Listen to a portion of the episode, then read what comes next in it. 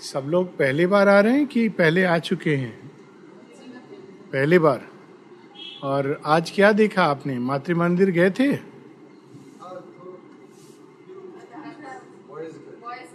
अच्छा। और मातृ मंदिर जा चुके? अच्छा। अच्छा। आज पेटिल का मेडिटेशन पेटिल में मेडिटेशन पीस, पेटिल में? अंदर गए थे आज। आप लोग मातृ मंदिर में गए थे? ओनली बॉयज़ क्यों? ओ अच्छा ऐसे था। ओ, तब मैं तो कुछ पूछ नहीं सकता हूँ, नहीं तो आप लोग का पूरा सस्पेंस खत्म हो जाएगा। सब लड़के लोग बता दिए, क्या था मातृ मंदिर में? नहीं। अच्छा ठीक है। नहीं तो मैं सोचा था इसी पर बात करेंगे आप लोग के साथ। मंदिर क्या होता है? चलो मंदिर पर बात करते हैं। और भी तो मंदिर बहुत सारे देखे हैं है ना?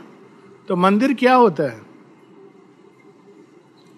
मंदिर क्यों बनाते हैं? मंदिर में हम लोग क्यों जाते हैं? मंदिर में क्या होता है? तीन प्रश्न। क्या होता है मंदिर में? हाँ? पूजा होती। किसकी पूजा होती है? आ, पक्का? अच्छा मंदिर में भगवान की पूजा होती है या बहुत बार आप देखते होगे मंदिर में भगवान की पूजा से ज़्यादा पंडित की जो वीआईपी है, उसकी और अपना स्वार्थ की, इसकी भी पूजा होती है है ना? किसकी होनी चाहिए? होनी चाहिए भगवान की, है ना? लेकिन भगवान की होती नहीं है। और भगवान किस रूप में? बोलो। मंदिर में भगवान, है ना? किस रूप में भगवान होते हैं मंदिर में?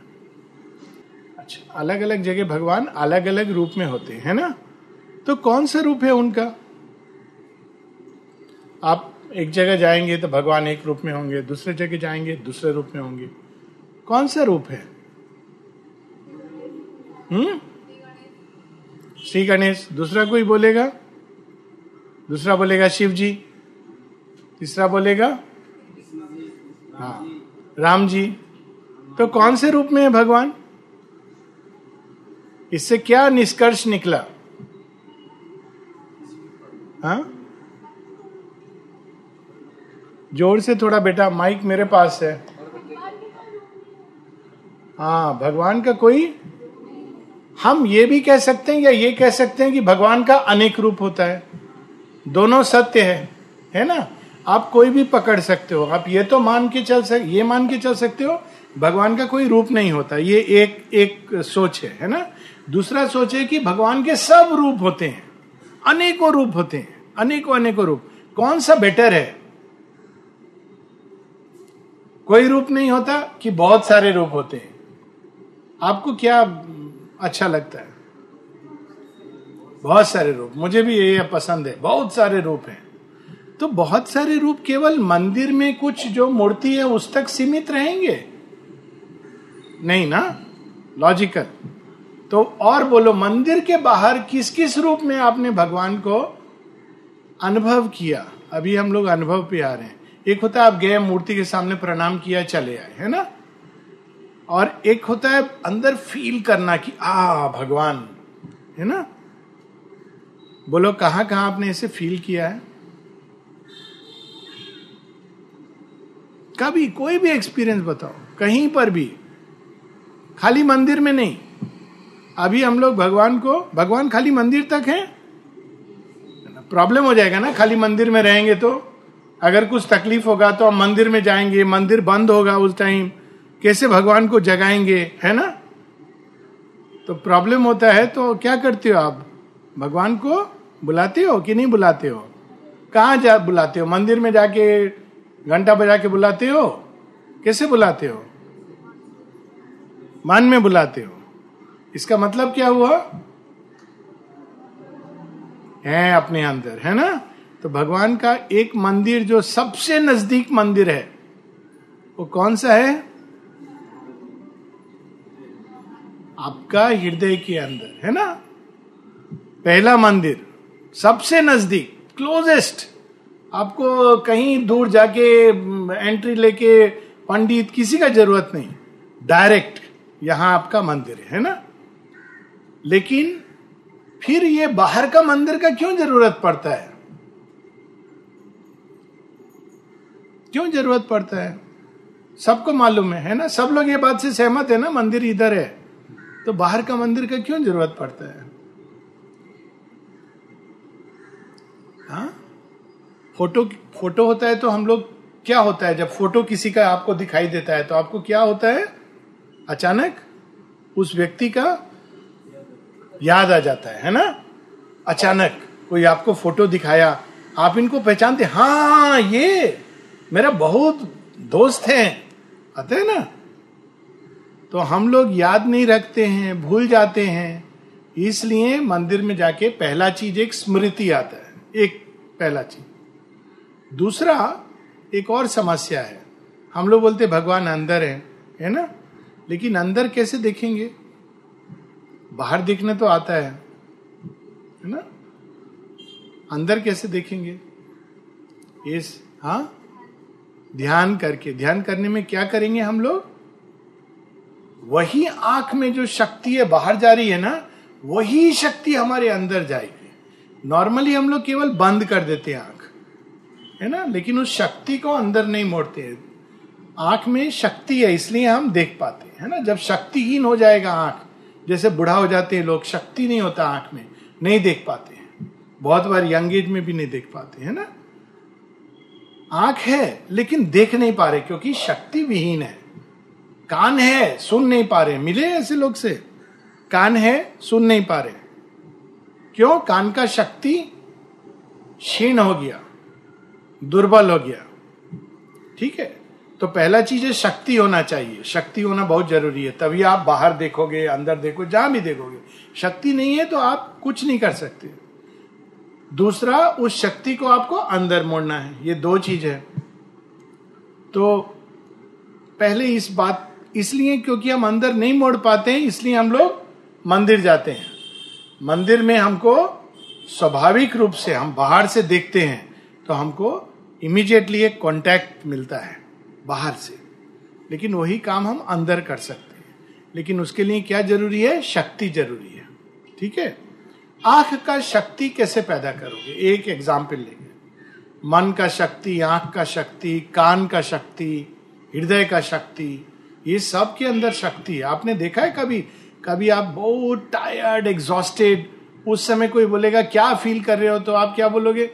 कुछ फील नहीं कर रहा। अभी सोने का मन कर रहा है। है ना? एक्सपीरियंस किया है, और दूसरा टाइम वही हृदय के अंदर खूब एनर्जी है। है ना? आपको मन करेगा कि मैं खूब भागू, भाग के भी एनर्जी एग्जॉस्ट नहीं हो रहा है। क्यों? हृदय वही है, शक्ति नहीं है। कभी शक्ति है, कभी शक्ति नहीं है। तो बिना शक्ति के तो अंदर भी नहीं जा सकते। तो शक्ति नहीं है। शक्ति कैसे बढ़ाओगे? कोई भी चीज़ का शक्ति कैसे बढ़ाते हो? बोलो। क्या प्रोसेस है शक्ति को बढ़ाने का?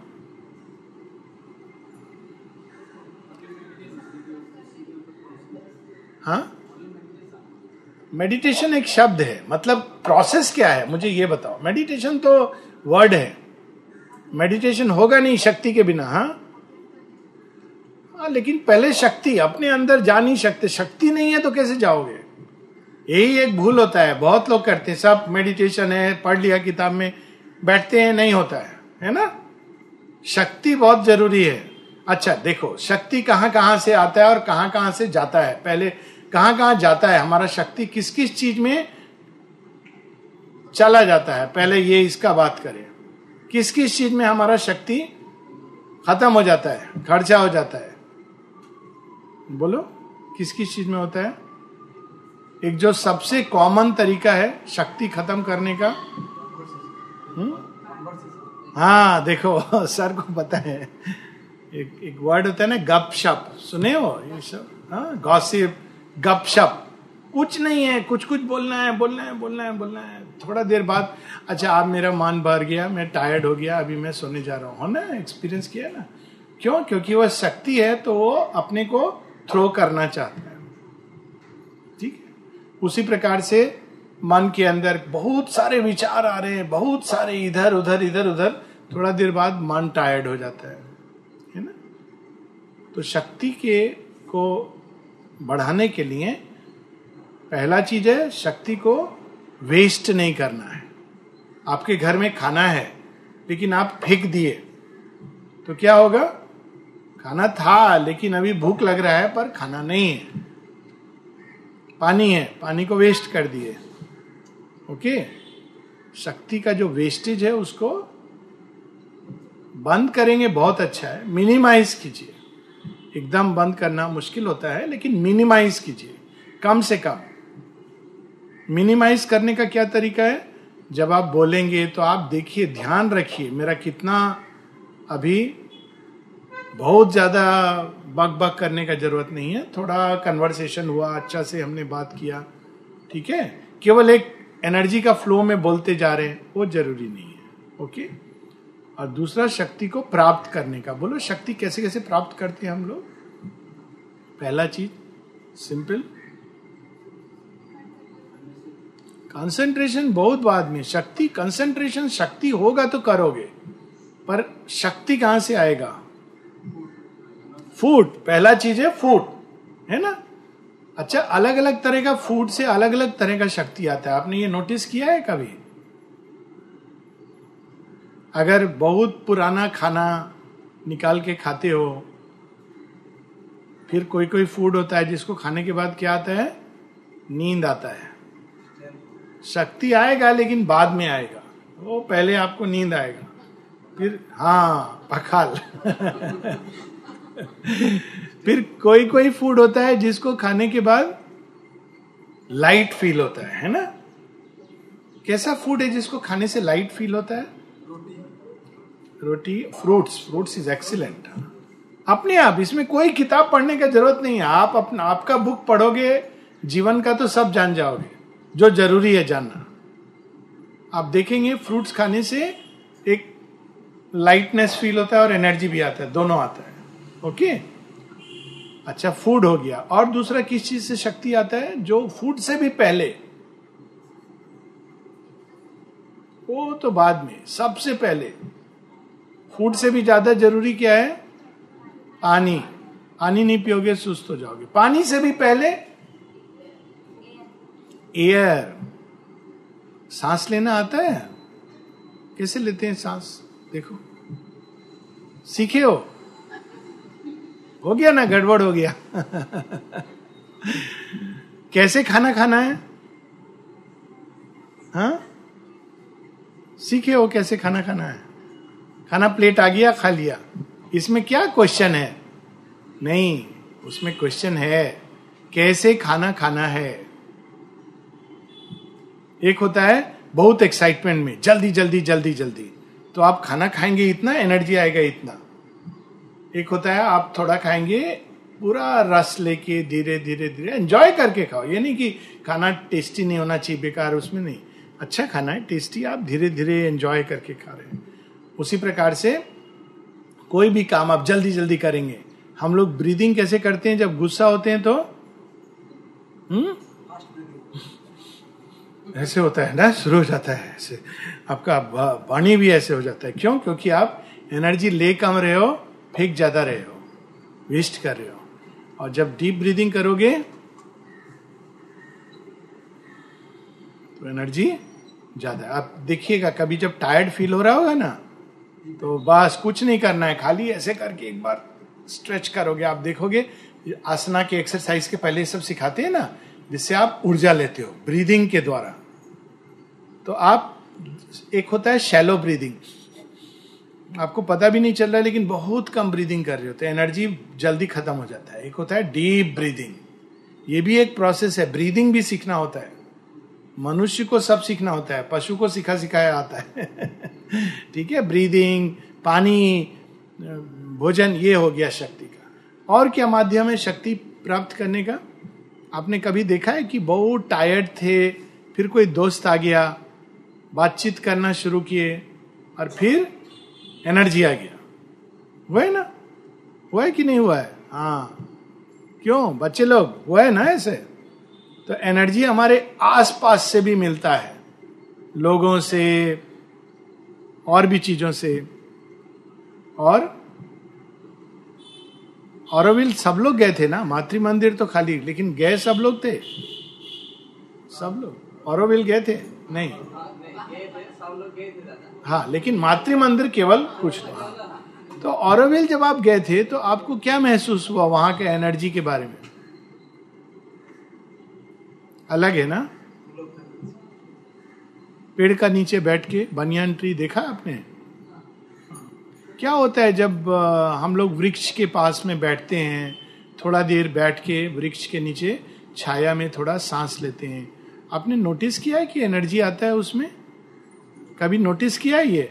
अभी नोटिस करना। अब आप जाओगे ना अपना गाँव में देखना कि एक वृक्ष के नीचे बैठ के जब आप सांस लेते हो, आपको कैसा फील होता है? ठीक है?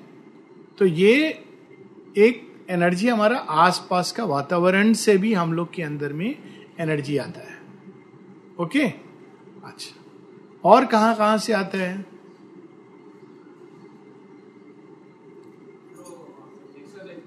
एक्सरसाइज वेरी गुड अब आया एक्सरसाइज हाँ?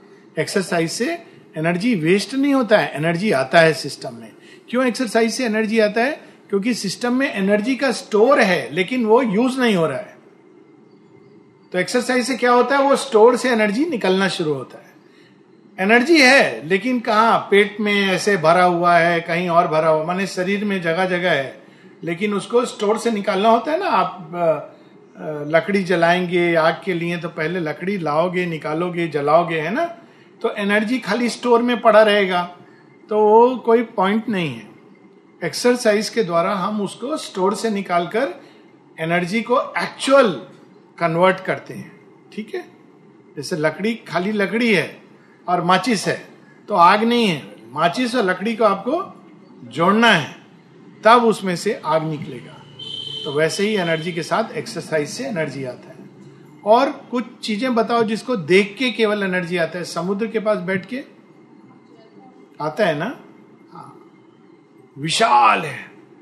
रात को आसमान को देख के एनर्जी आता है। ये सब सिंपल तरीका है एनर्जी प्राप्त करने का। और जो लोग अभ्यास करते हैं, उनको कंसंट्रेशन के द्वारा या भगवान का नाम लेके, भगवान के ऊपर ध्यान करने से एनर्जी आता है। ये उसके लिए अभ्यास चाहिए। ये जो पहले चीज़ में बताया ये सबके लिए है, कोई भी व्यक्ति। और कुछ चीज़ों से एनर्जी वेस्ट होता है। माने रोज हमारा एक अकाउंट बुक खुलता है। जैसे आप देखते हो ना, अकाउंट कुछ लोग कितना जमा हुआ, कितना खर्चा हुआ। तो पैसा का अकाउंट लोग रखते हैं। आप लोग नहीं, अभी तो बच्चे हो। पर रखते हैं ना लोग घर में। इतना हिसाब किताब। एनर्जी का हिसाब किताब नहीं रखते जो रखना चाहिए। ओके सो एनर्जी जब होगा, तब कंसंट्रेशन होगा। एनर्जी नहीं होगा तो कंसंट्रेशन नहीं होगा। एनर्जी नहीं होगा तो सक्सेस नहीं होगा। आप किताब लेके बैठोगे, लेकिन एनर्जी नहीं है तो क्या होगा? पढ़ाई नहीं हो रहा है। आप बैठे हो, लेकिन एनर्जी नहीं है। इसीलिए इवन एग्ज़ाम में अच्छा करने के लिए डेली एक्सरसाइज ज़रूरी है। सोचे थे कभी इस तरह? आप एक्सरसाइज करोगे तो क्या होगा? स्टोर में से एनर्जी आएगा। उसके बाद जब आप किताब पढ़ोगे, आप देखना आप बेटर पढ़ोगे। बहुत लोग ऐसे गलती करते हैं, बोलते नहीं नहीं, हम, अभी एग्ज़ाम चल रहा है, अभी हम खाली बैठे रहेंगे। थोड़ा देर के बाद क्या होने लगता है? वही किताब है, वही आप हैं, लेकिन क्या हो रहा है? आँख में ये हो रहा है। निंद्रा आ रहा है, निद्रा। निद्रासन में किताब पढ़ रहे दो घंटा बैठे हैं, किताब खुला हुआ है। और टीचर या मम्मी पूछेंगे, क्या पढ़ा? थोड़ा पढ़ा कुछ। और आप एक्सरसाइज करेंगे, ये सब करेंगे डीप ब्रीदिंग करेंगे, ठीक है? खाना सही डाइट रहेगा। बहुत हैवी नहीं, बहुत लाइट नहीं नॉर्मल एक डाइट उसमें थोड़ा फ्रूट्स रहेगा। थोड़ा अच्छे, कब, हर समय सी नहीं हो सकता है, समुद्र। लेकिन आप विचार में कोई समुद्र के बारे में सोचेंगे, फ्लावर्स के बीच में एनर्जी मिलता है, उसके बारे में सोचेंगे आप पास में तो आप देखेंगे कि आपका पढ़ाई ज़्यादा बेटर होगा। आपने देखा है कि पढ़ाई कहीं कहीं पर बहुत अच्छा पढ़ पाते हो कहीं कहीं पर बहुत अच्छा से नहीं पढ़ा जाता है। तो एनर्जी होगा तो कंसंट्रेशन होगा। कंसंट्रेशन के बिना जीवन में किसी भी चीज़ में, चाहे वो स्पिरिचुअल वो अंदर में जाके भगवान को खोजना, या पढ़ाई में सक्सेस होना, या कोई भी फ़ील्ड में सक्सेस होना, बिना एनर्जी के संभव नहीं है। ठीक है? तो पहला चीज़ है शक्ति को संचय करना, उसके बाद में अंदर जाना। और ये हम लोग नहीं कर पाते, इसलिए मंदिर बना हुआ है। क्योंकि हम नहीं कर पाते, इसलिए बाहर में जाके खोजते हैं, ये भगवान, वो भगवान, है ना? अब भगवान के रूप आपने बताया अलग अलग रूप। किसने बोला था? गणेश जी एक ने है ना? और एक ने बोला था हनुमान जी। क्या चीज़ है गणेश जी के बारे में जो आपको सबसे उत्तम लगती? गणेश जी का क्या क्या रोल है? बोलो तुमने बोला था गणेश जी। गणेश जी को क्या मा, क्या बोल के मानते हैं? विघ्न हरता कैसे वो विघ्न को हटाते हैं? क्या शक्ति के द्वारा? ज्ञान के द्वारा। गणेश जी बहुत ऐसे मारपीट नहीं करते हैं। है ना? गणेश जी बहुत बुद्धि है उनका। वो बुद्धि के द्वारा, ज्ञान के द्वारा विघ्न को हटाते हैं। वो ऐसे नहीं करते हैं कि उन्होंने उठाया, कुछ गदा और मार डाला। वो गणेश जी का, आप देखोगे गणेश जी बुद्धि के द्वारा कठिनाई को हटाते हैं। ठीक है? तो अब हमारे अंदर भी एक बुद्धि है। शक्ति है, जो विघ्न को हटा सकती है। है ना?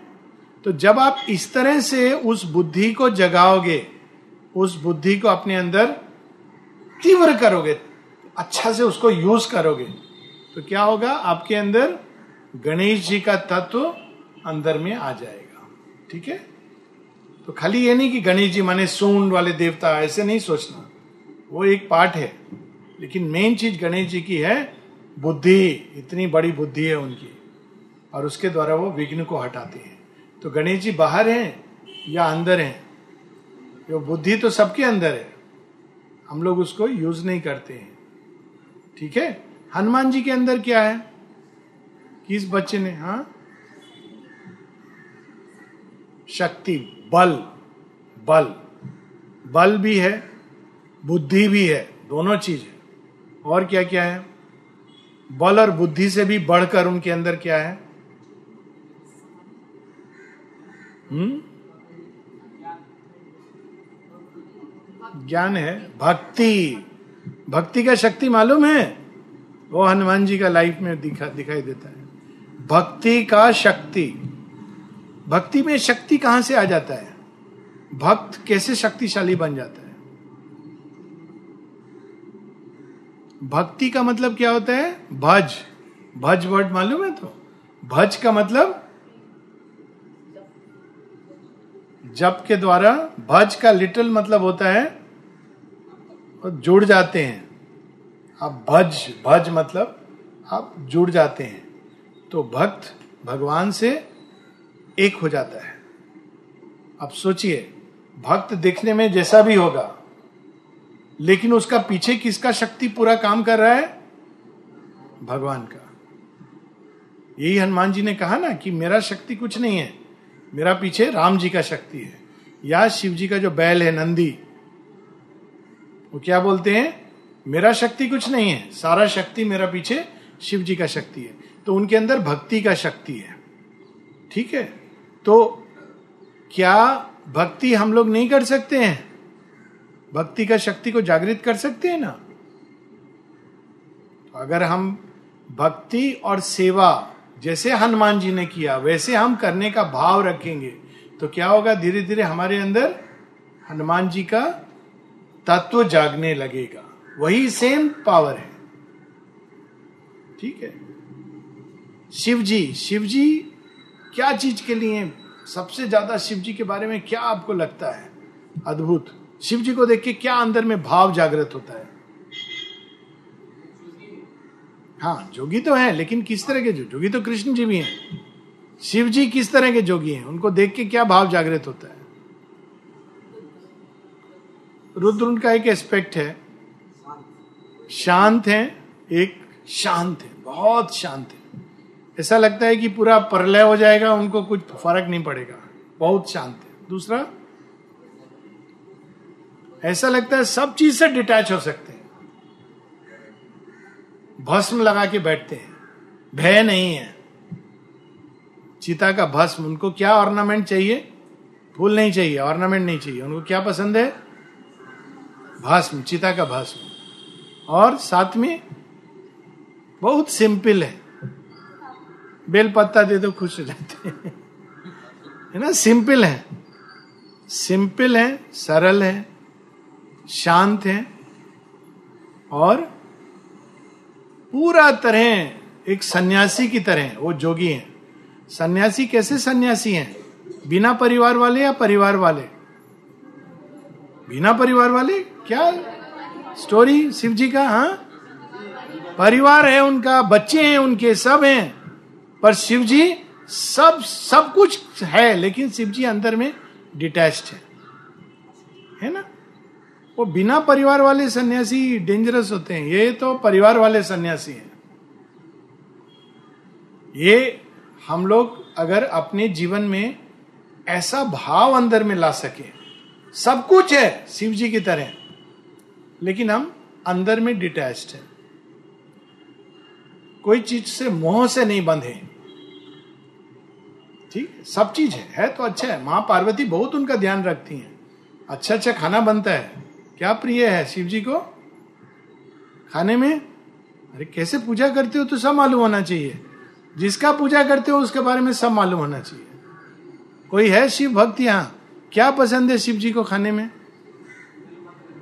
बेल पत्ता तो देने से खुश हो जाते हैं। खाने में क्या पसंद है? नारियल नहीं, नारियल। मिल्क पास में है। खीर।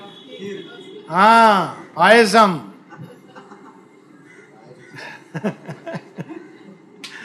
भाँग वो नहीं है, भाँग तो अलग चीज़ है, वो तो मस्ती का उनको नशा है, आनंद में रहते हैं, वो है भाँग। लेकिन खाने में क्या पसंद है? पायसम।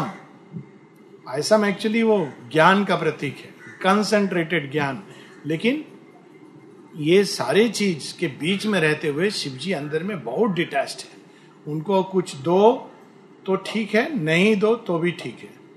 ये इंसान के अंदर क्या लाता है ये भाव होने से कि कोई चीज़ है तो अच्छा है, नहीं है तो भी अच्छा है। ये भाव होने से क्या आपके अंदर पैदा होगा, कैसा, क्या शक्ति आएगा अंदर में? जो पहला गुण बताया आपने शिव जी का, शांति।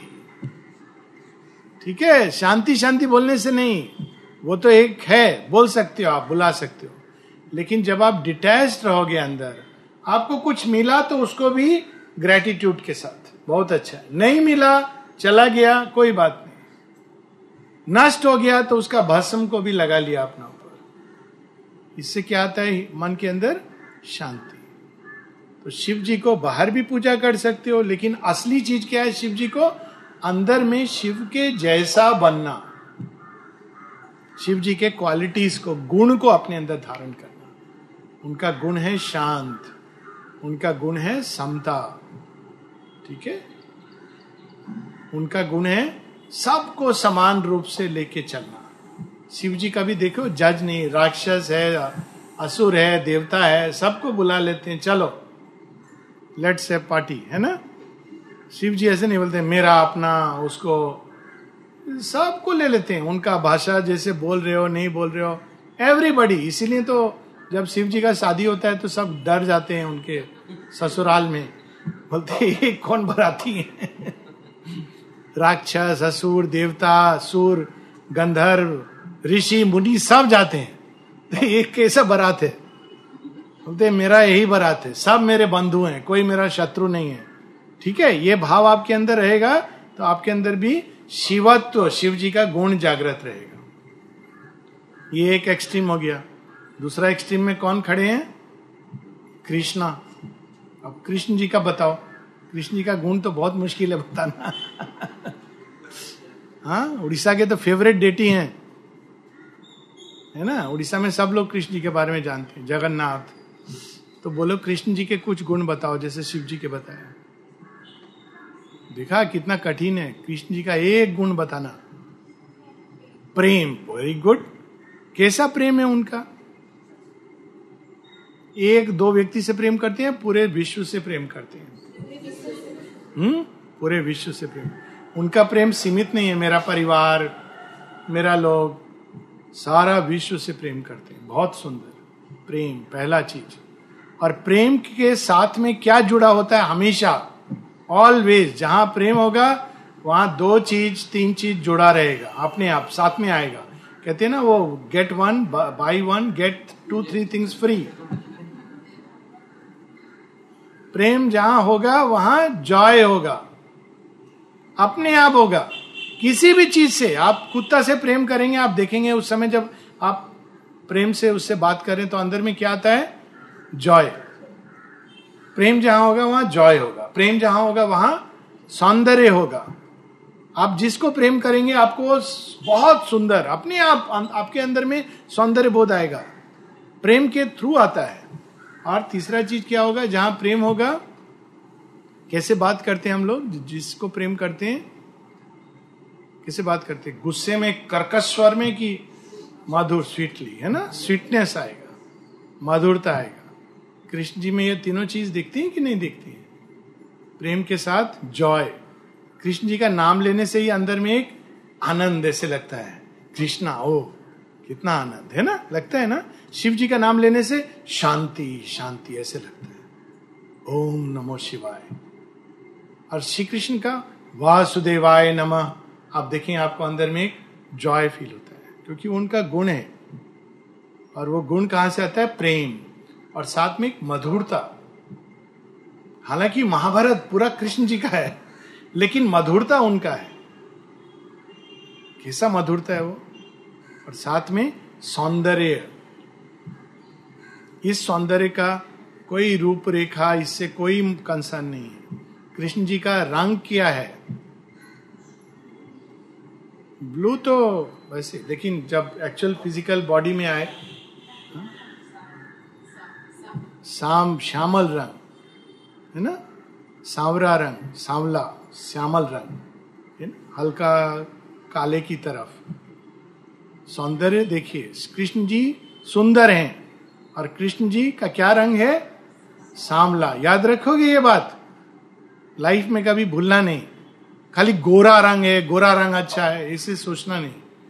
कृष्ण जी का रंग क्या है? सांवला रंग। है ये रंग का बात नहीं है।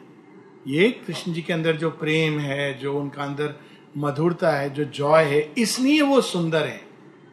इतने सुंदर है। और क्या चीज़ आता है कृष्ण जी के साथ? सुंदर है, प्रेम है, मधुरता है, बहुत विशाल प्रेम है।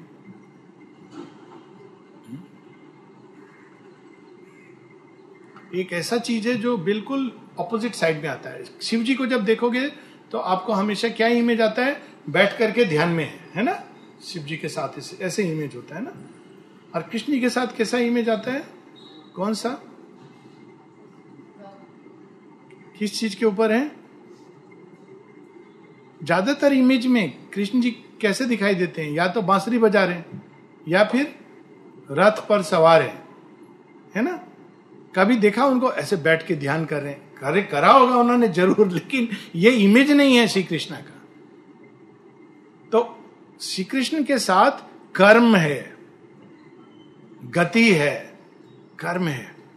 हमेशा आप देखोगे श्री कृष्ण का एक जो स्पेशल चीज़ आती है, शिव जी के साथ कर्म से विरक्ति, कर्म से ऊपर उठना है। और शिव जी कृष्ण जी के साथ कर्म है, कर्म प्रधान है। तो जो लोग कर्म प्रधान होते हैं, कर्म उन्मुख होते हैं, कि कर्म के द्वारा मैं संसार को अच्छे कर्म, दिव्य कर्म कर्म योग, ये सब में मैं अभी नहीं जा रहा हूँ, लेकिन कर्म प्रधान। जो जीवन से भागना नहीं चाहते हैं जीवन से मुक्ति नहीं चाहते हैं, अज्ञान से मुक्ति चाहते हैं। और जीवन में कर्म करते हुए जीवन को सुंदर श्री कृष्ण जी क्या बनाना चाहते हैं जीवन को? सुंदर।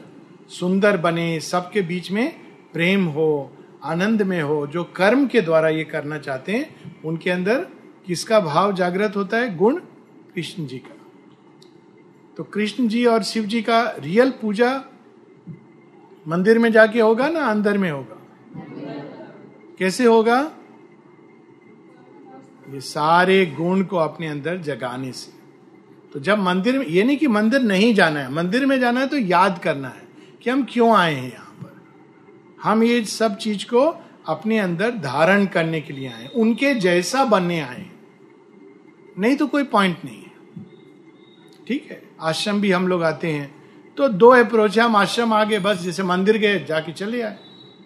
दूसरा है कि माँ शेरविंद का जीवन कैसा है? हम अपने अंदर उनके जैसे, वो एक डिवाइन एग्ज़ाम्पल है, उदाहरण है।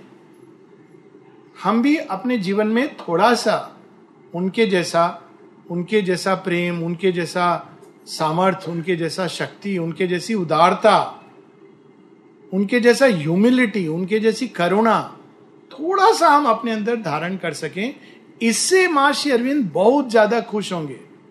मेन चीज़ ये है, और यही उनका काम है उनके जैसा बनना।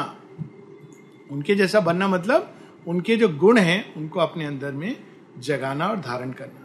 और जब हम उनके कांटेक्ट में आएँगे, उनसे प्रेम करेंगे तो अपने आप ये गुण हमारे अंदर आने लगेंगे। इसको बोलते हैं भक्ति की शक्ति। जब हम भक्ति करेंगे तो अपने आप उनके गुण। आप जिसका भी भक्ति करोगे जिससे भी प्रेम करोगे, उसका गुण दुर्गुण अंदर में आने लगेगा। तो जब हम श्री अरविंद माता जी से प्रेम करते हैं तो अपने आप उनके जो दिव्य गुण हैं, जो धरती पर लाए, वो अपने गुण से सीमित नहीं है, वो बहुत सुप्रीम है, लेकिन जो गुण वो धरती पर लाए, वो हमारे अंदर जागृत होने लगते हैं। अभी एक कहानी बताओ शेयरविंद की, जो आपको बहुत प्रेरणा देती है। उसके साथ हम लोग समाप्त कर सकते हैं। एक कहानी माता जी की, एक कहानी शेयरविंद की। छोटी सी कहानी। बहुत प्रेरणा देती है। किसी को मालूम है? माँ श्री अरविंद की कोई कहानी जो बहुत आपको अंदर में प्रेरणा दे, जिसको देख लगे हाँ ऐसा हमको होना चाहिए। अच्छा एक कहानी में बताता हूँ जो मान, माँ ने बताई है। माँ ने कहा, एक चीज़ कभी नहीं भूलना। और वो है श्री अरविंद की अनुकंपा, करुणा कॉम्पैशन उनकी करुणा की कहानी है कि एक बार आश्रम के ऊपर एक ईविल व्यक्ति ने, जिसका हृदय बहुत मलिन है, वो पत्थर फेंकना चाहता था, जिससे क्षति पहुँचे। तो पूरा वो सब अकल्ट तरीका से अपना अपना शक्तियों का दुरुपयोग करके, बहुत लंबी कहानी है, आश्रम के ऊपर पत्थर फेंकना चाहता था। तो शेयरविंद के 25 फीट के दायरे में तो कुछ नहीं जा सकता है। तो वो क्या किया, एक अपना एक ऐसा व्यक्ति को आश्रम के अंदर डाल दिया, जो उसी का खुला हुआ था उसके तरफ़। तो उसको माध्यम बना करके पत्थर फेंकता था। ठीक है, मीडियम था। समझे आप? मीडियम क्या होता है? इसलिए इतना केयरफुल होना चाहिए हम किसके संगति में है। तो मीडियम बना के उसको पत्थर फेंकता था। तो पत्थर पड़ने लगा। जहाँ जहाँ वो लड़का होता था, वहाँ पत्थर आता था और कहीं नहीं वो डाल सकता था। तो फिर जब पता चला तो लोग माता जी के पास गए। माता जी अपना ध्यान करके देखी कि ऐसे ऐसे वो उसका कब्जे में कुछ ऐसे शक्तियाँ हैं जिसके थ्रू वो पत्थर डाल रहा है। तो माने उनको बोला, तुम लोग भाग जाओ यहाँ से, यहाँ पास में रहने का ज़रूरत नहीं है। वो सब चले गए। पत्थर गिरना बंद हो गया, लेकिन वो जो ईविल व्यक्ति था, जिसका हृदय मलिन था, वो बहुत बीमार पड़ गया। क्योंकि अब वो सारा, जब आप किसी के ऊपर अपना इलविल फेंकते हैं, किसी के बारे में दुरेक्षा रखते हैं, किसी के बारे में दुर्भावना रखते हैं तो वो दुर्भावना घूम करके वापस हमारे पास आता है। यही चीज़ सद्भावना के साथ भी है। जब आप किसी के बारे में अच्छा सोचते हैं तो वो कैसा सोचता है आपके बारे में ये चिंता मत करो। वो सद्भावना घूम के आपके पास आएगा। बढ़ करके आएगा। हज़ार गुना होके आएगा। ठीक है? तो वो फिर जब मैजिक फेल हो गया तो क्या हुआ? उसके ऊपर आया। वो बीमार हो गया। मरने वाला है। तो उसका वाइफ भाग के माता जी के पास गया। माँ ऐसे ऐसे है। क्या करना है? आप तो करुणामयी हो। कर दिया उसने, बहुत बड़ा गलती किया। तो शेयरविंद के पास माता जी जाती हैं, बोलती हैं कि वो तो मरने वाला है। शेरविंद कहा, क्या? कुछ पत्थर के लिए मृत्यु? नहीं। इतना सरलता से? शिव जी का सरल भाव, आशुतोष। कुछ पत्थर के लिए मृत्यु?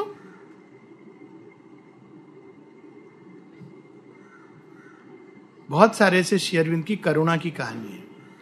आप देखिए, आजकल सब इलेक्शन हो रहा है, सब कुर्सी बैठने के लिए लड़ाई झगड़ा कर रहे हैं ना? कौन बैठेगा कुर्सी पर? हो रहा है ना? श्री अरविंद कौन है? वो इतने सामर्थ्यवान है कि वो चाहे जहाँ वो इच्छा मात्र से वो चीज़ सिद्ध हो जाएगा। लेकिन एक दिन श्री अरविंद जब जाते हैं, मेडिटेशन के लिए सबके साथ में तो उनका कुर्सी पर एक बिल्ली बैठ के सो रहा है। अभी बोलो श्री अरविंद ने क्या किया होगा? अगर साधारण मनुष्य होगा तो कैसा रिएक्ट करेगा? कौन रखा यहाँ पर? बिल्ली को भगाओ, है ना? पहले तो पाँच मिनट उसका यही सब में चला जाएगा। और शेयरविंद ने क्या किया? शेयरविंद आके चुपचाप सोफा के कोने में बैठ के बिल्ली भी डिस्टर्ब नहीं हुई, और श्री अरविंद भी अपना। एक बार माता जी ने बंसीधर जी को बोला, जब वो कमरा में क्लीनिंग करने जा रहे थे, बोले, देखो देखो, रुको रुको, माँ स्वयं खड़ी हुई हैं वेट कर रही हैं। क्या बोलने के लिए इतना इंपॉर्टेंट चीज़ है कि माँ कुछ बोलने वाली है? बोले, रुको, पहले मेरा बात सुनो, उसके बाद जाके श्री अरविंद का कमरा क्लीन करना। अच्छा क्या है माँ? वो एकदम बाल्टी नीचे रख के, क्या माँ बताने वाली है? बोलो, किसी को मालूम है ये स्टोरी माँ ने क्या बताया? माँ ने कहा, शेरविंद का जो डोर है ना, उसके ऊपर एक छोटी सी चिड़िया बैठी है। शेरविंद नहीं चाहते हैं कि उसको डिस्टर्ब हो। तुम ध्यान रखना इसका, स्मरण रखना। सफ़ाई करते समय कि वो चिड़िया को डिस्टर्ब नहीं हो। बंसीधर जी अंदर जाते हैं। करके आ जाते हैं, चिड़िया बैठी रहती है। बहुत खुश होते हैं कि आज मैं इस परीक्षा में पास हो गया। ठीक है?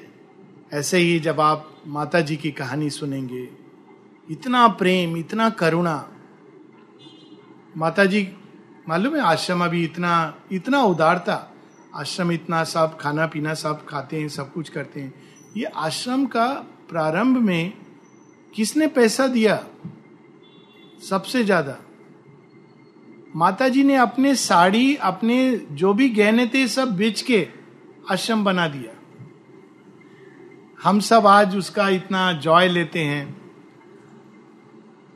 जब आई थी माता जी अभी आप देखेंगे ना स्पेशल वीआईपी लोग सुना है ना? स्पिरिचुअल भी आजकल वीआईपी लोग हो गए हैं। स्पिरिचुअली वीआईपी उनका लिए एकदम स्पेशल चीज़ चाहिए। वो जाते ही आपको एकदम ऐसा लगेगा वो माई गॉड, कौन आ गया? स्पेशल व्यक्ति आ गया। होता है ना ऐसे? स्पिरिचुअल वीआईपी माता जी सब रियलाइज़ करके, राज राजेश्वरी जब यहाँ पर आती हैं, वो बुद्धिस्ट योगा रियलाइज़ कर चुकी थी। इमिनेंट डिवाइन गीता पूरा सिद्ध थी उनको। जिस जगत में चाहे भ्रमण कर सकती थी। जब माता जी यहाँ आती हैं तो क्या काम लेती हैं? वो झाड़ू लेके साफ़ करती हैं कमरे को। और साड़ी कैसा पहनती हैं? पुराना साड़ी फट जाता था तो उसको रफू करके। रुमाल भी माता जी बहुत बार रफू रफू क्या क्या बोलते हैं उसको उड़िया में जो सिलाई करते हैं ना, फट जाता है, सिल देते हैं। वैसे वैसे एक रुमाल को यूज़ करती थी। तो किसी ने उनसे पूछा, माँ, बहुत पुराना हो गया। आप छोड़ दीजिए। नया आपके लिए बहुत सारे रखे हैं स्टोर में। मैं आपको नया दे देती हूँ। माता जी ने क्या कहा? सोचो। माता जी ने क्या कहा? होगा ऐसे बोला होगा। हाँ हाँ ठीक है। चलाओ नया ले आओ। माता जी ने कहा, इसने इतने साल मेरा सेवा किया है, कैसे छोड़ दो? सोच महसूस करो इसको। एक रुमाल के बारे में माँ कह रही है, इसने इतने साल मेरा सेवा किया है, इसको कैसे छोड़ दो? अगर वो एक रुमाल के बारे में ऐसे सोच सकती है, एक चिड़िया के बारे में, एक ऐसे व्यक्ति ने जिसने उनके ही विरुद्ध किया हो तो वो एक भक्त के बारे में कैसे सोचेंगी? कल्पना कर सकते हो? क्या भाव रखेंगी? ओके तो रियल माँ शेरविंद की उपासना, योग क्या है? उन गुणों को अपने अंदर धारण करना। श्री अरविंद समता, बताते हैं कि जब वो वहाँ पर थे, बड़ौदा में, बहुत बार बिजली नहीं है, रात को पंखा नहीं है, और एक छोटा सा केरोसिन लैंप है, उसमें पढ़ते जा रहे हैं, पढ़ते जा रहे हैं। बहुत सारे बुक्स थे उनके पास। मच्छर चारों तरफ़ है। कोई प्रभाव नहीं हो रहा है। कैसे काम करते थे? लोगों के लेटर्स रिप्लाई करते करते, उत्तर देते देते पूरा रात चला जा रहा है। ब्रेकफास्ट नौ बजे का जगह, ग्यारह बजे, एक बजे, तीन बजे। शेरविंद चुपचाप बैठे हैं। ये नहीं बोल रहे हैं, चिल्ला के। कौन है आज? ब्रेकफास्ट का इंचार्ज जो मुझे ब्रेकफास्ट नहीं दिया।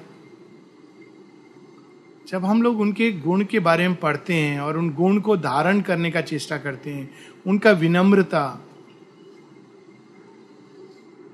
कभी श्री अरविंद माता जी ने अपने लिए वीआईपी जैसा ट्रीटमेंट नहीं लिया। ठीक है? हमेशा बच्चों की, बच्चों के साथ, बच्चों की तरह, बच्चा लोग उनके साथ मिलके मालूम है क्या खेल खेलते थे यहाँ के बच्चे?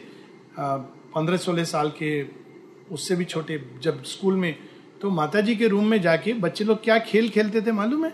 रिंगा रिंगा रोज़े सुना है आपने? आपने कभी कल्पना किया है कि जगन माता ऐसे खेल खेल सकती हैं? ये ये नहीं किया, तुम लोग आए हो, मेरा से कोई फिलोसफिकल क्वेश्चन पूछो। ये जगन माता का प्रेम है, माँ शेयरविंद की करुणा है और जैसे जैसे हम उनको प्यार करते हैं, उसका लक्षण होता है, ये नहीं कि हम कितना बार, कितना देर आँख मूंद के बैठे हैं, कितना फूल चढ़ा रहे हैं, ये सब करिए। लेकिन रियल लक्षण कि हम सच में उनको प्यार करते हैं, हमारे अंदर अपने आप, बिना प्रयास के, वो गुण डेवलप होने लगेंगे। क्योंकि जिसको हम प्यार करते हैं, उसके जैसा हम बनने लगते हैं। ठीक है? यहीं पर हम लोग रुकेंगे। किसी बच्चे को कुछ पूछना है तो पूछ सकते हो। लेकिन इसीलिए सोच समझ के प्रेम करना। जिससे प्रेम करोगे, ज़्यादा उसके जैसा बनोगे। ठीक है? इसीलिए बोला है, सबसे उत्तम है भगवान से प्रेम करना। माँ अरविंद से प्रेम करना। ठीक है? अपने आप उनके जैसा बनने लगोगे।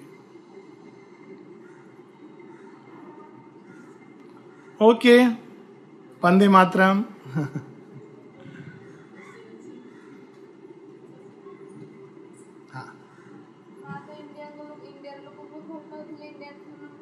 बैठ के बोल बैठ के बोलो। हाँ बोलो कोई भी भाषा में बोलो हाँ। खाली ज़ोर से बोलो हाँ।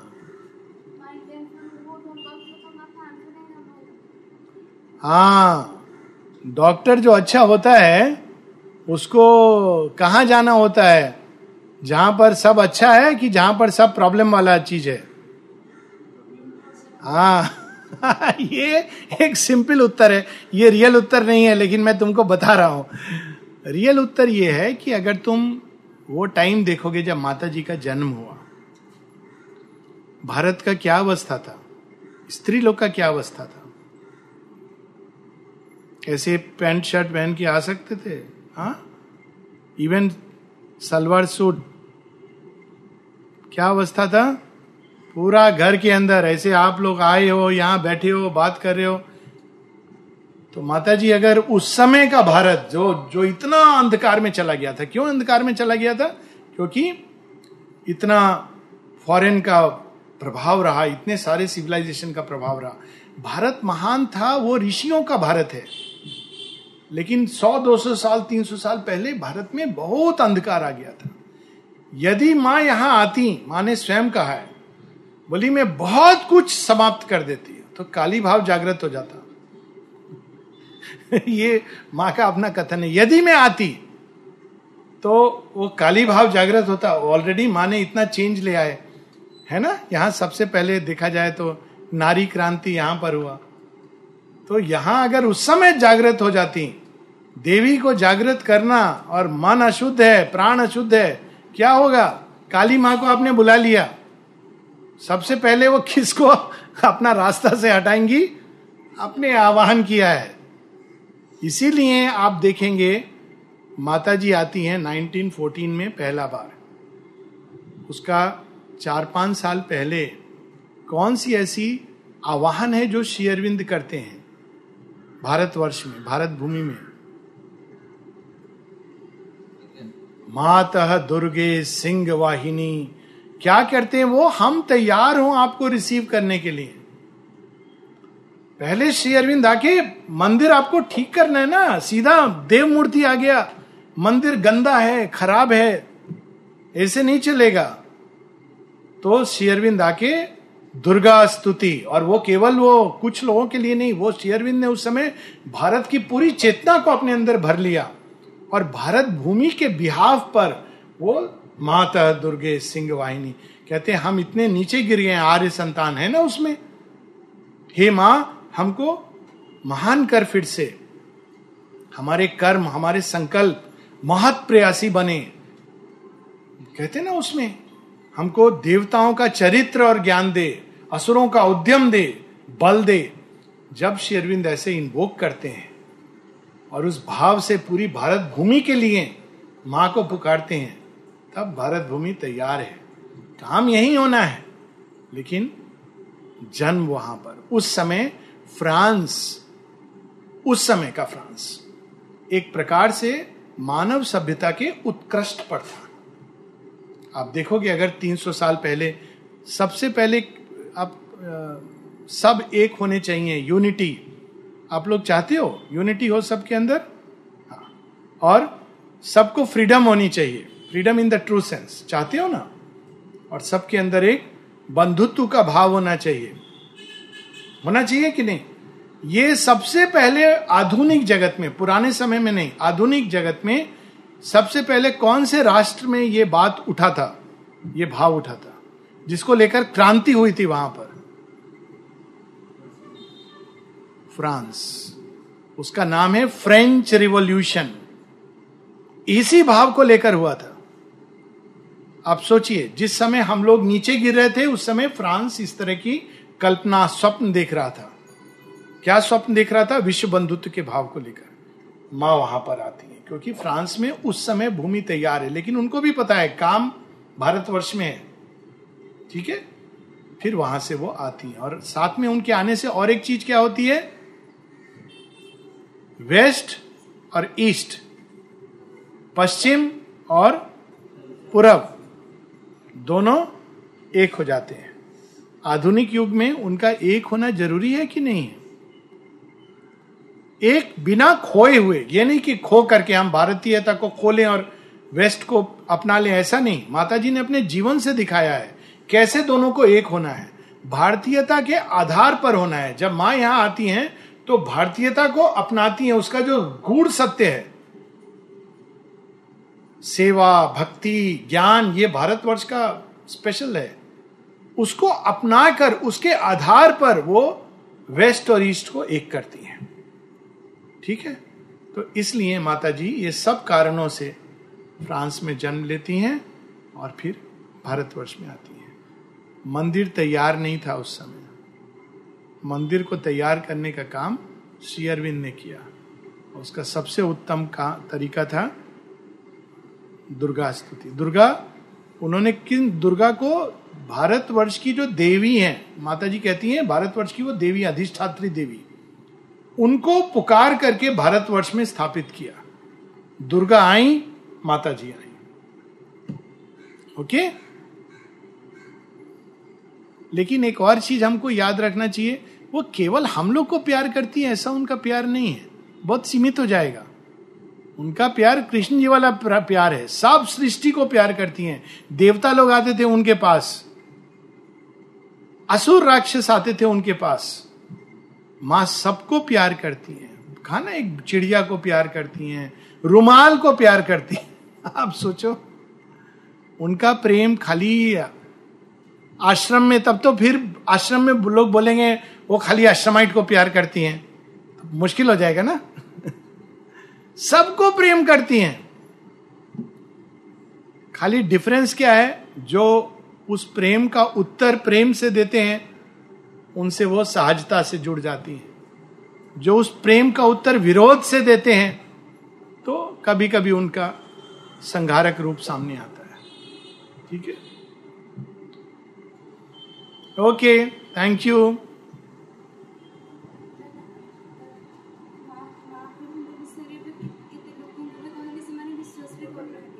ज़ोर से बोल थोड़ा हाँ?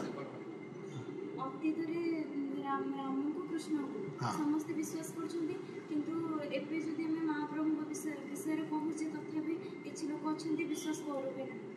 हाँ बैठ जाओ बैठ जाओ। अच्छा राम और कृष्ण दोनों में भेद है क्या? पहले ये बताओ मुझे हम माँ के पास बाद में आएँगे। राम और कृष्ण दोनों में भेद है कि एक हैं? एक हैं। यदि ये हम समझ गए तो नेक्स्ट स्टेप क्या है? राम, कृष्ण, श्री अरविंद, उनमें भेद है क्या? ये एक सीमित मन है जो ऐसे करता है। ये या वो? है ना? एक ही हैं जो एक समय राम बनकर आए। राम और कृष्ण में अंतर क्या है? टाइम का अंतर है। यही अंतर है। ये तो सब मानते हैं ना। एक युग में भगवान राम बनकर आए। एक अन्य युग में भगवान कृष्ण बनकर आए। ये दो युग। अभी हम एक तीसरा युग में जी रहे हैं, अन्य युग में। तो भगवान शेरविंद बनकर आए। और क्यों शेरविंद बनकर आए? आप कल्पना कीजिए। अब देखिए, शेरविंद इस तरह का, माँ शेरविंद ऐसे भाषा सब कुछ करते हैं जैसे हम लोग उनसे रिलेट कर पाते हैं। ठीक है? तो एक एक युग के अनुसार भगवान उस युग के अनुरूप आते हैं। और ये युग में वही जो राम बन के आए, वही जो कृष्ण बन के आए, वही श्री अरविंद और माता जी बनकर आए हैं एक नया सृष्टि करने के लिए। इतना ही इसका सत्य है। अब कोई मानता है, नहीं मानता है, उनका चिंता मत करो। ठीक है? ये उनका समस्या है और भगवान का समस्या है। ठीक? एक और दूसरा उदाहरण देता हूँ। अभी कितना उम्र है तुम्हारा? थर्टीन तुम्हारा दो साल का, तीन साल का फ़ोटो होगा? तो कभी कोई तुमको फ़ोटो दिखाया होगा कि, बेटा, तुम हो तो तुम बोलो, नहीं, मैं नहीं हूँ। हाँ? नहीं ना? अभी तो तीस की हो जाएगी, तब भी कोई तुम्हारा अभी का फ़ोटो दिखाएगा तो तुम क्या बोलेगी, मैं नहीं हूँ। मैं ही हूँ, है ना? तो वैसे ही भगवान भी जैसे जैसे समाज, संसार, मनुष्य ग्रो करता है, वैसे वैसे भगवान नया नया रूप रूप धारण करके आते हैं। तीन साल में जो तुम्हारा रूप है, तेरे साल में नहीं है। है ना? तेरे साल में जो है, तीस साल में नहीं रहेगा। तीस साल में जो है, साठ साल में नहीं रहेगा। लेकिन चेतना सेम रहेगी, अखंड चेतना। वैसे ही जो भगवान है वो अलग अलग रूप धारण करके आते हैं युग के अनुरूप। जो युग का डिमांड है, उसके अनुसार। तो कुछ लोग हैं, उनको पास्ट में रहना अच्छा लगता है। जैसे बोलते, जब मैं पाँच साल का बच्चा था, अभी पाँच साल के बच्चे तो थे, अभी आप पच्चीस साल के हो। सोचो, अगर आप हमेशा बोलते रहोगे, पच्चीस साल का उम्र, जब मैं पाँच साल का था, मैं पाँच साल का बहुत अच्छा था तो क्या होगा धीरे धीरे आप पाँच साल के बच्चे बनना शुरू हो जाओगे। और अगर आप बोलोगे, अभी मैं पचास का हूँ, पच्चीस का हूँ, पचास में मुझे क्या करना है? आज से तैयारी करो। तो आप आगे की तरफ़ बढ़ोगे। तो हम लोग पीछे की ओर देख सकते हैं, वही भगवान, दो नहीं है, वही भगवान। हम पीछे की ओर देख सकते हैं, उस समय उनका कैसा रूप था, उस समय उन्होंने जो ज्ञान दिया, वो भी ठीक है, जिसको पीछे में पास्ट में रहना है। या हम भविष्य की ओर देख सकते हैं कि भविष्य कैसा होना चाहिए? माँ शेरविंद भविष्य के लिए बता रहे हैं। तो ये हमारा चुनाव है। मुझे भविष्य में रहना पसंद है, परंतु कुछ लोगों को पास्ट में रहना पसंद है। वो भी ठीक है। ठीक है? सबका अपना अपना चॉइस है। आपको किसमें रहना पसंद है? पास्ट में कि भविष्य में? बस, उत्तर स्पष्ट है। ठीक है? हाँ पूछो।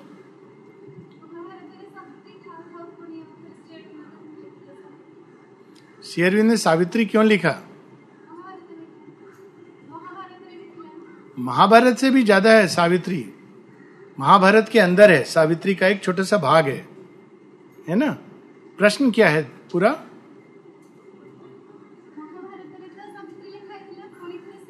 हाँ फिर से क्यों लिखे? अच्छा, अभी अगर मान लीजिए किसी ने आपसे पूछा कि कोई एक तरीका बताओ जो या मान लीजिए एक, एक कोई मंत्र बताइए मुझे। कोई मंत्र तुमको गायत्री मंत्र मालूम है ना? हाँ, क्या है गायत्री मंत्र?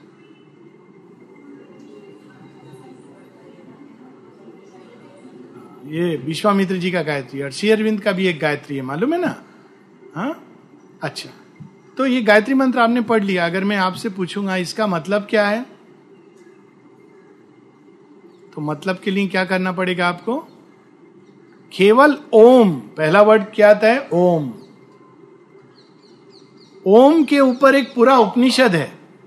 पूरा उपनिषद, केवल ओम के ऊपर है। मांडुक के उपनिषद, केवल ओम शब्द के ऊपर है। ये मंत्र के अंदर क्या है? क्या शक्ति है? क्या सत्य है? क्या ज्ञान है?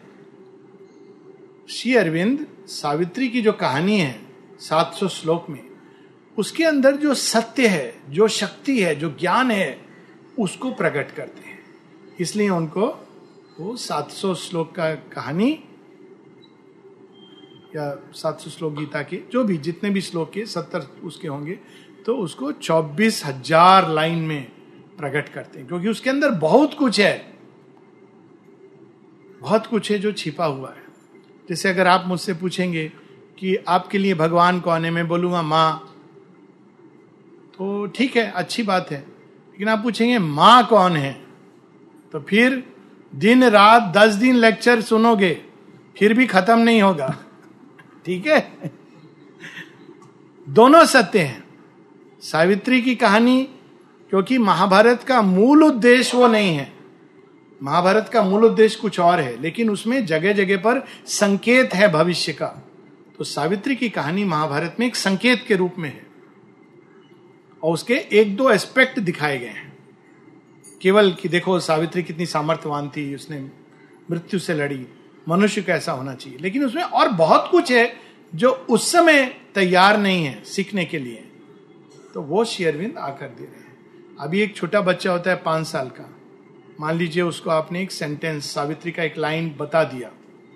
पढ़ लिया उसने। अगर बहुत छोटा है तो उससे आप पूछोगे तो क्या पढ़ेगा? ए बी सी डी के तरह पढ़ेगा। A S it was the hour before the gods away कैसे पढ़ेगा? बोलेगा I T W A S ऐसे पढ़ेगा।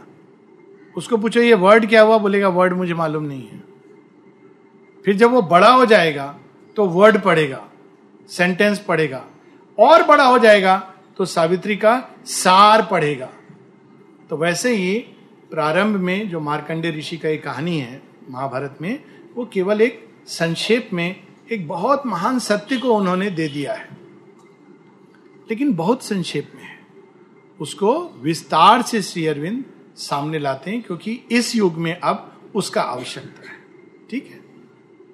क्लियर सर शक्ति दोनों है ना आ, एक डेविल पावर और एक divine power sir how to remove negative thoughts in my heart हाँ, come. एंड सर जब मैं मन में गुस्सा गया तो मेरे साथियों को गाली दिया हाँ। बैठ जाओ बैठ जाओ बैठ जाओ। बैठ जाओ बैठ जाओ बेटा। पहला चीज़ शक्ति दो नहीं है शक्ति एक ही है। उसी एक शक्ति को जो गॉड लाइक या देवता समान लोग हैं उस शक्ति का सदुपयोग करते हैं। और उसी एक शक्ति को जो दुर्बल हैं जो जिसको हम डेविल बोलते हैं डेविल इंडिया में नहीं बोलते हैं ये क्रिश्चियन ट्रेडिशन है। पर राक्षसी आसुरिक जो लोग हैं स्वार्थी लोग हैं उसको वो उसका दुरुपयोग करते हैं। यही शक्ति एक ही है। अब हम क्या कर, कर करना चाहिए? हमको इससे लड़ने के हमारा नेगेटिव थॉट्स आ रहे हैं ये सब करने की जगह हमको उस शक्ति का सदुपयोग करना चाहिए। इतना ही ज़रूरी है। और अगर हम सदुपयोग करेंगे, कोई भी चीज़, आप काम कर रहे हैं फिजिकली वार्तालाप कर रहे हैं, भोजन कर रहे हैं, आप केवल ये प्रयास करो कि ये हम काम जो कर रहे हैं, किस लिए कर रहे हैं, इसके प्रति कॉन्शियस होना। क्या मैं अपने स्वार्थ के लिए कर रहा हूँ? या सबसे उत्तम है, आप भगवान से उसको जोड़ दो। शक्ति को कोई भी चीज़ को नेगेटिव थॉट्स आते हैं, क्या करोगे? माँ, ये नेगेटिव थॉट्स में आपको दे रहा हूँ। तो क्या होगा, वो अपने ओरिजिनल फॉर्म में चला जाएगा। नेगेटिव का अपना शक्ति नहीं होता है, शक्ति वहीं से लेता है वो। तो जब आप उसको वापस जोड़ दोगे, माँ को ऑफ़र करके तो वो अपने आप अपने शुद्ध रूप में आना शुरू हो जाएगा। लेकिन टाइम लगेगा। ये एक दिन का चीज़ नहीं है। जैसे गंगा अपना ओरिजिन में, गोमुख में, और जब गंगा गंदा हो जाता है तो गंगा तो गंगा है, लेकिन यहाँ पर गंदा हो गया। तो आपको क्या करना है? गंगा को, गंगा जल को लेकर थोड़ा डिस्टिल कर लेना। डिस्टिल करने के लिए क्या करना होता है? पानी को शुद्ध करने के लिए। अभी तो फ़िल्टर है, एक फ़िल्टर है। दूसरा, पुराना तरीका। फायर फायर के ऊपर आप रख दोगे, है ना? अग्नि, ये दो तरीका है। तो फ़िल्टर अगर आपको करना है तो आप माता जी का नाम लो। धीरे धीरे धीरे अपने आप वो बैड थॉट्स फ़िल्टर हो जाएगा। आपको बैड थॉट से लड़ना नहीं है। आपको ये प्रश्न करना है अपने आप से, मैं माँ का नाम कितने बार लूँ, कब कब लूँ?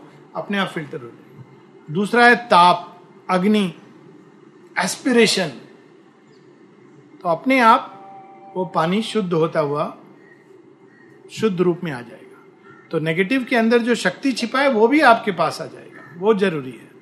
नेगेटिव को भगाने की जगह उसको शुद्ध करते चले जाओ। आपने बोला किसी पर गुस्सा आता है। क्यों गुस्सा आता है? आपका उससे अपेक्षा है। वो आपके अनुसार नहीं चल रहा है। मतलब वो प्रेम का शक्ति है जो अशुद्ध हो गया है। आप सीखो कैसे निस्वार्थ रूप से किसी से प्रेम करना। तो अपने आप वो नेगेटिव पॉजिटिव में चेंज हो जाएगा। ठीक है? ये सारे तरीके हैं। सबसे बढ़िया है माता जी के साथ उसको ऑफ़र कर देना। लास्ट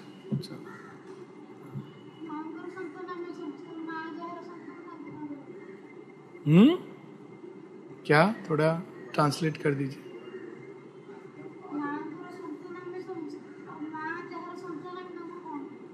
माँ को सांत्वना कौन देगा?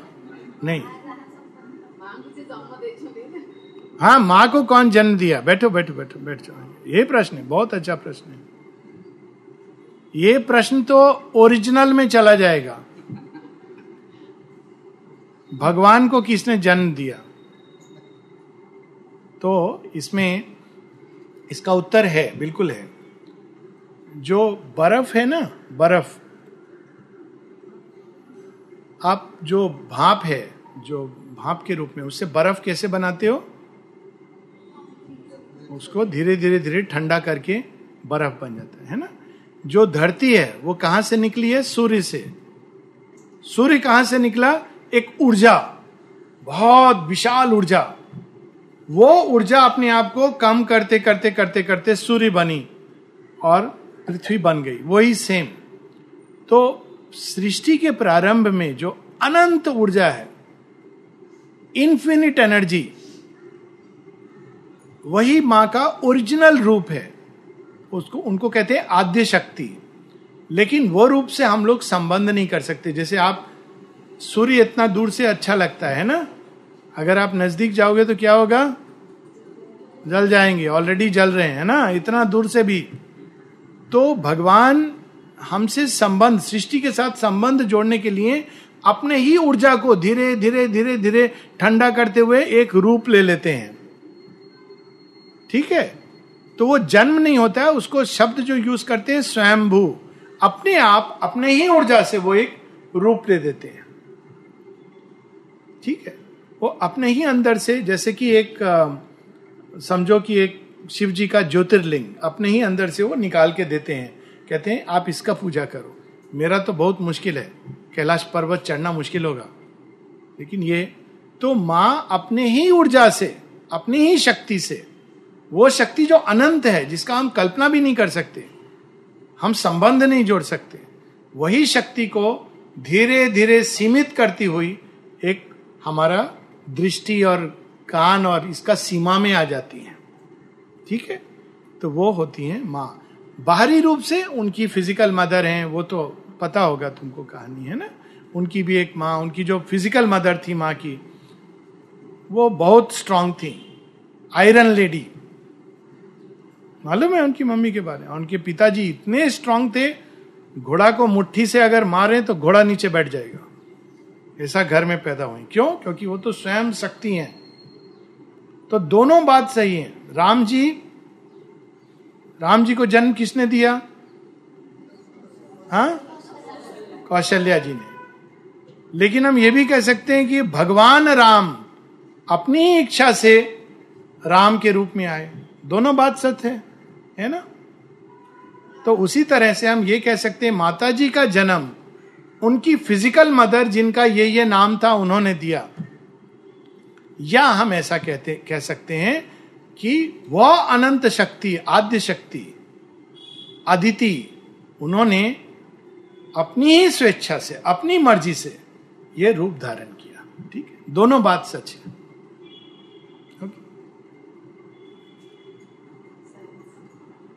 Okay? Thank you so much धन्यवाद।